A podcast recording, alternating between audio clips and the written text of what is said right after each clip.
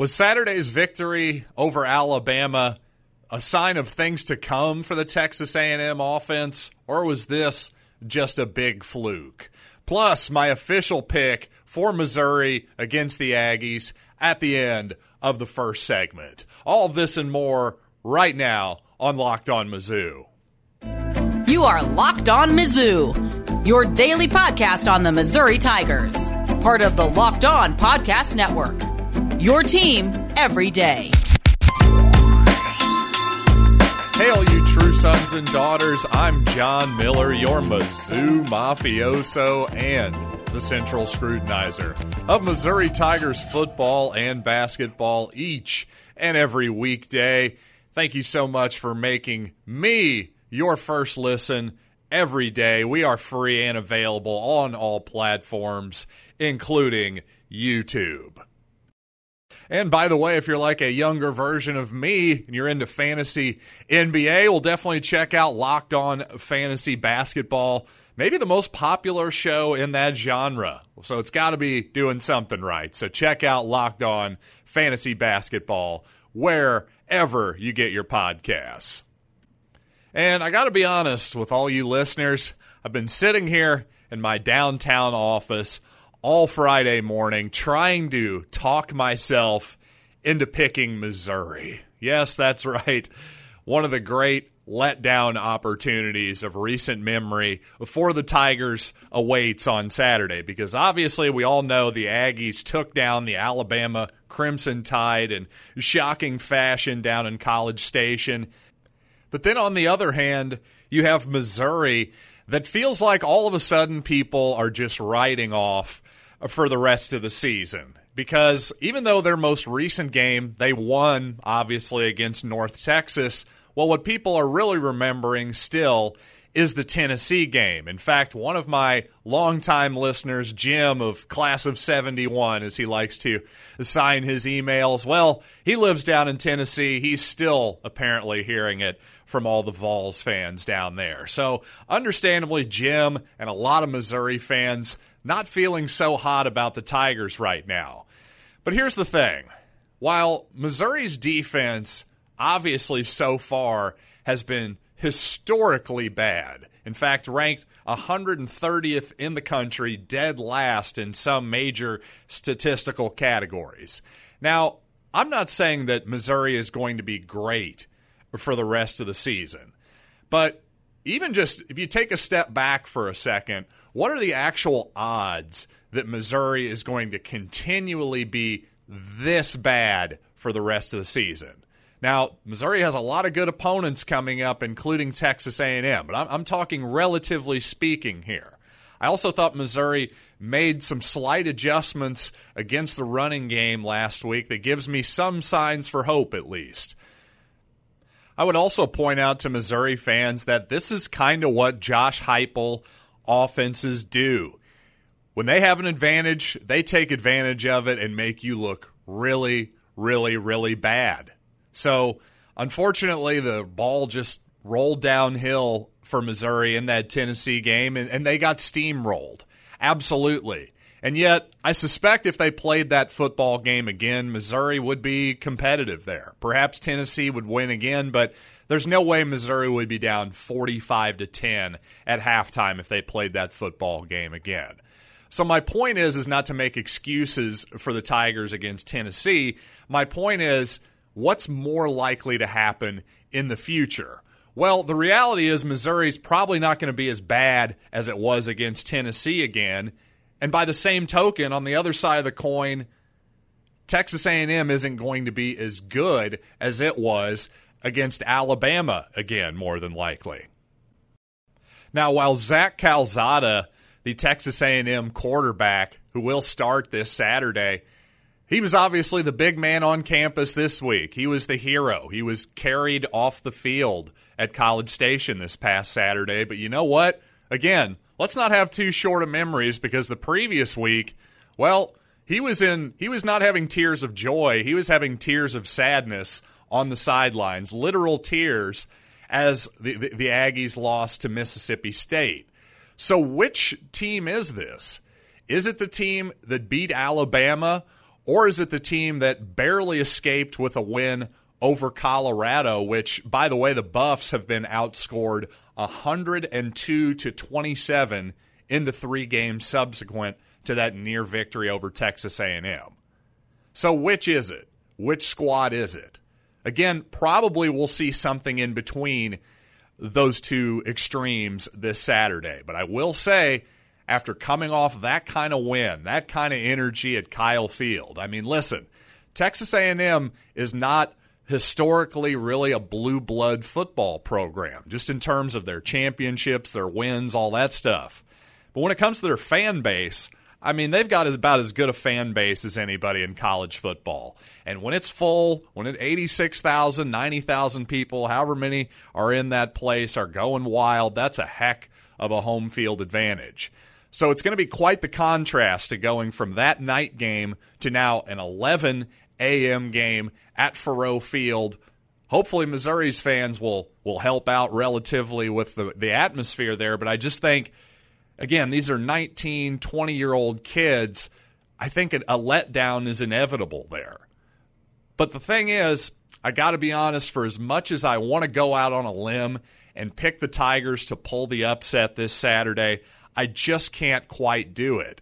And that's, again, mostly not only because of the Tiger defense, which, of course, the run defense is, has been really, really bad so far it does seem like Texas A&M may have figured something out on its offensive line. They've shuffled pieces around, and it does seem like they may have finally figured something out there.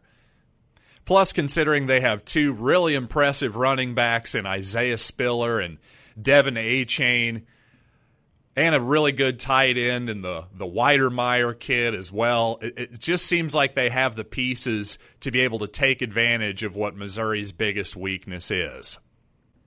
So, with that said, I'm going to say actually, this game goes slightly under the total. I think maybe it'll be a little bit lower scoring than most prognosticators expect.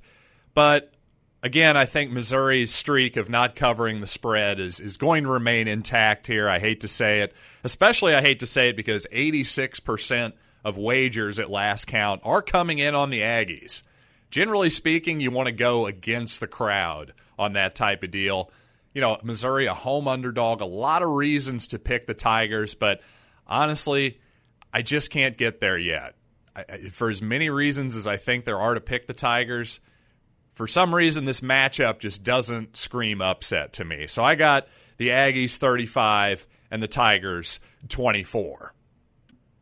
But of course, I hope I'm wrong about that particular pick, but here's something I know I'm not wrong about, and that's that Built Bar is the best tasting protein bar ever created in this universe, or frankly, any other. Because with all their great flavors from coconut, double chocolate, cookies and cream, German chocolate, they've got it all. Try whatever you want by frankly just get a mixed box. That's that's my bag where you'll get two of each of the nine flavors and then you can really set your sights on what your exact flavor profile is. But regardless, they're all high protein, low cal, low sugar, low carbs. Yeah, that's what you want to hear, everybody. So, order today. Go to builtbar.com. Use the promo code LOCKED15, and you'll get 15% off your order. Once again, that's promo code LOCKED15 for 15% off at builtbar.com. Another reason to maybe make you feel better about Missouri is how Kentucky and Boston College have played so far. Now, you might have noticed that Boston College, on a bad snap late in the game, cost themselves an opportunity to possibly upset Clemson Clemson ended up winning that game 19 to 13. But quite honestly, I thought that was a horribly coached game by the Eagles.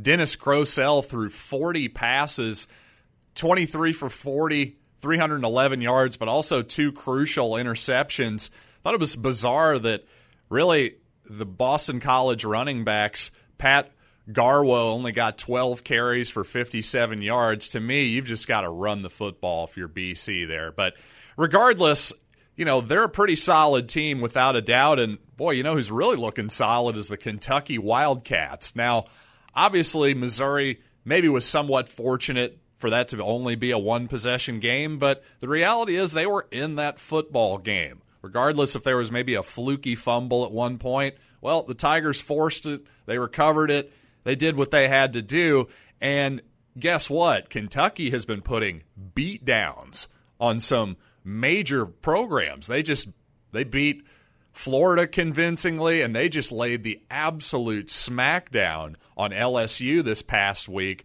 winning by 21, I believe, and also rushing for 330 yards. Seems like Ed Orgeron's time is definitely running out down in Baton Rouge, but regardless, Missouri's played Kentucky as good as anybody so far this season. So I'm really hoping that maybe the Tennessee game was much more of an aberration than anything else. I think one thing to watch on the field tomorrow is going to be how Texas A&M decides to attack Missouri defensively because against Alabama for all the talk about how good Texas A&M's defensive line is and they definitely have a lot of talent for sure no doubt about that but it wasn't as though their front four is what overwhelmed the Alabama protection in that football game. If you really watched, it was actually a bunch of exotic, quote unquote, or really overload blitz packages is what really had the Bama offensive line confused. And, and Bryce Young, the, the quarterback, was frankly shook at a certain point. He was not comfortable in the pocket whatsoever, and it was it was hard to blame him if you looked at how often A&M would overload one side of the line with three or four guys. They'd bring two often, drop two back, but you never knew. Well, certainly the Alabama offensive line never knew which guys were going to do it, and communication was obviously a big problem for the Tide. And I think that's really where Kyle Field made a big big factor. So again, I think for Missouri this Saturday, Case Cook listed as probable on the injury report. He's obviously been in and out of the lineup the past three, four weeks or so. Having him ready to go is is key for Missouri because I think communication is going to be a huge factor here. Again, this is where being at home should help Missouri a lot because if if A&M has that similar plan, thinks, "Wow, that worked against Alabama, should work against Missouri too." Well, if they can pick up those blitzes, if they can find the right men, find the right guys in coverage, well, they're going to have some opportunities at big plays against that, without a doubt. And I think they have to take those shots too. I know that the deep ball, the deep balls to Mookie Cooper and and Dominic Lovett that we all maybe imagined in the preseason haven't totally came to fruition yet. But does that mean Boo Smith needs some more action? I don't know. But regardless, Missouri needs to win some one on one battles downfield with no safety help, and they need to hit a couple shots. If they can do that against some blitzes, you know what? I think they got a chance. Connor, obviously, one of his good things is getting the ball out of his hand quickly. Well, let's see him get it out of his hand quickly anticipate that blitz, and get it downfield. Let's take our shot. You only live once. And speaking of only living once, well, I think the Missouri Equipment Department is trying to finish me off once and for all because if they don't wear black and gold at some point this season, I just might kill myself. Okay, that's a little bit extreme, but you know what? I am passionate about the Missouri uniforms. And you know why that is? I have its own segment called Project Run Play. And we're going to we're going to unveil that segment once again, but first I do want to tell you about betonline.ag, where indeed, as we went over before, Missouri still sitting at a plus eight and a half point underdog. The over under 59 and a half was a was a skosh higher earlier in the week. I thought it was 60, 60 and a half. So interestingly, the Sharps kind of thinking like I am. Maybe this won't be quite as high of a scoring game as a lot of people are anticipating. But regardless, if you're interested in that game or a million other college football games, pro football, NBA is about to start up. Well, they've got it. They've got you covered at BetOnline.ag. That's the point. So sign up today, and guess what? You receive a 50% welcome bonus on your first deposit when you use the promo code locked on. Once again, promo code locked on for a 50% welcome bonus on your first deposit at Bet Online, where the game starts. Well, Missouri wore white pants at home last year when they pulled off the 14 and a half point upset over LSU last year, but I got to be honest, despite those kind of vibes, not a big fan of white pants at home, especially with the black helmets almost. Weirdly, even though it's a even more non-traditional look to go with the white helmet, white pants, black shirt combo, it almost looks like with black, black, white, it's almost like a Photoshop project that is incomplete or something. It just looks a little bit strange to me. Now, frankly, again, in incomplete on that incomplete Photoshop, if you just clicked the paintbrush, the paint bucket icon, and clicked on gold and filled in those white pants with gold, well, guess what? I think you've got a heck of a combo there, and one that actually looks like Missouri has looked for the most part of oh, basically the last 120 years or so. Is Missouri ever going to wear black and gold at home again? I'm okay with the alternate combinations and stuff. It's fun. I enjoy talking about it. Clearly, I have a project run play segment, but Eli and the rest of the team, for the love of God, one time this year, can we pull out our traditional uniform combination? Thank you very much. That'll be my last bit on Project Run Play for today. By the way, one final note here that really isn't Missouri related at all, but it is very much football related. So if you'll just indulge me here for just a minute, during that A&M Alabama game, I was definitely struck by the seeming gentleman's agreement that Nick Saban and Jimbo Fisher had on field goals. It was like, hey, if it's fourth and two, we're, we're just going to settle for field goals, right? It seemed like that's what was happening because early in the game, a&M's first possession, I believe, certainly their first score of the game. Well, they had a fourth and two instead of going for it, settling for a short field goal. They went up three to nothing. Obviously, they won the game, so you, you can't question the winner, right? But I have to say, early in that ball game, I was thinking, man, if you're going to beat Alabama, you better score some touchdowns. I don't know that settling for field goals on fourth and two is going to be the ticket. But of course, as that game went on, it was, I believe, yeah, 37 to 30, something like that.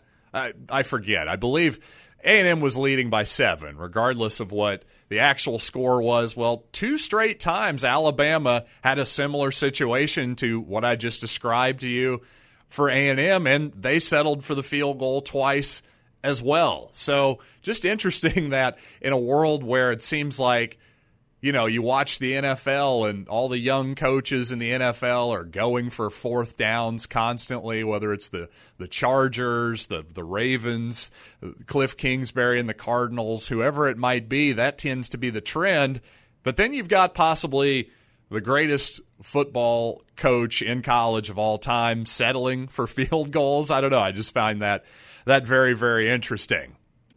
But even though I would question the conservative tactics there of Nick Saban and Jimbo Fisher in that game, I saw Jimbo do something at the end of that ball game that I thought was absolutely brilliant because mostly I didn't see it coming at all. After having seen the somewhat conservative nature of his fourth down decisions, well, I was I thought I was looking at something that I'd seen many many times. And this is something I complain about a lot. It looked like Texas A&M, who of course possessed the ball, tie football game, clock's winding down about maybe 40 seconds left, something like that. The clock is winding, and I'm thinking, man, A&M seems awfully content to settle for a 40 something yard field goal here by, again, a hashtag college kicker.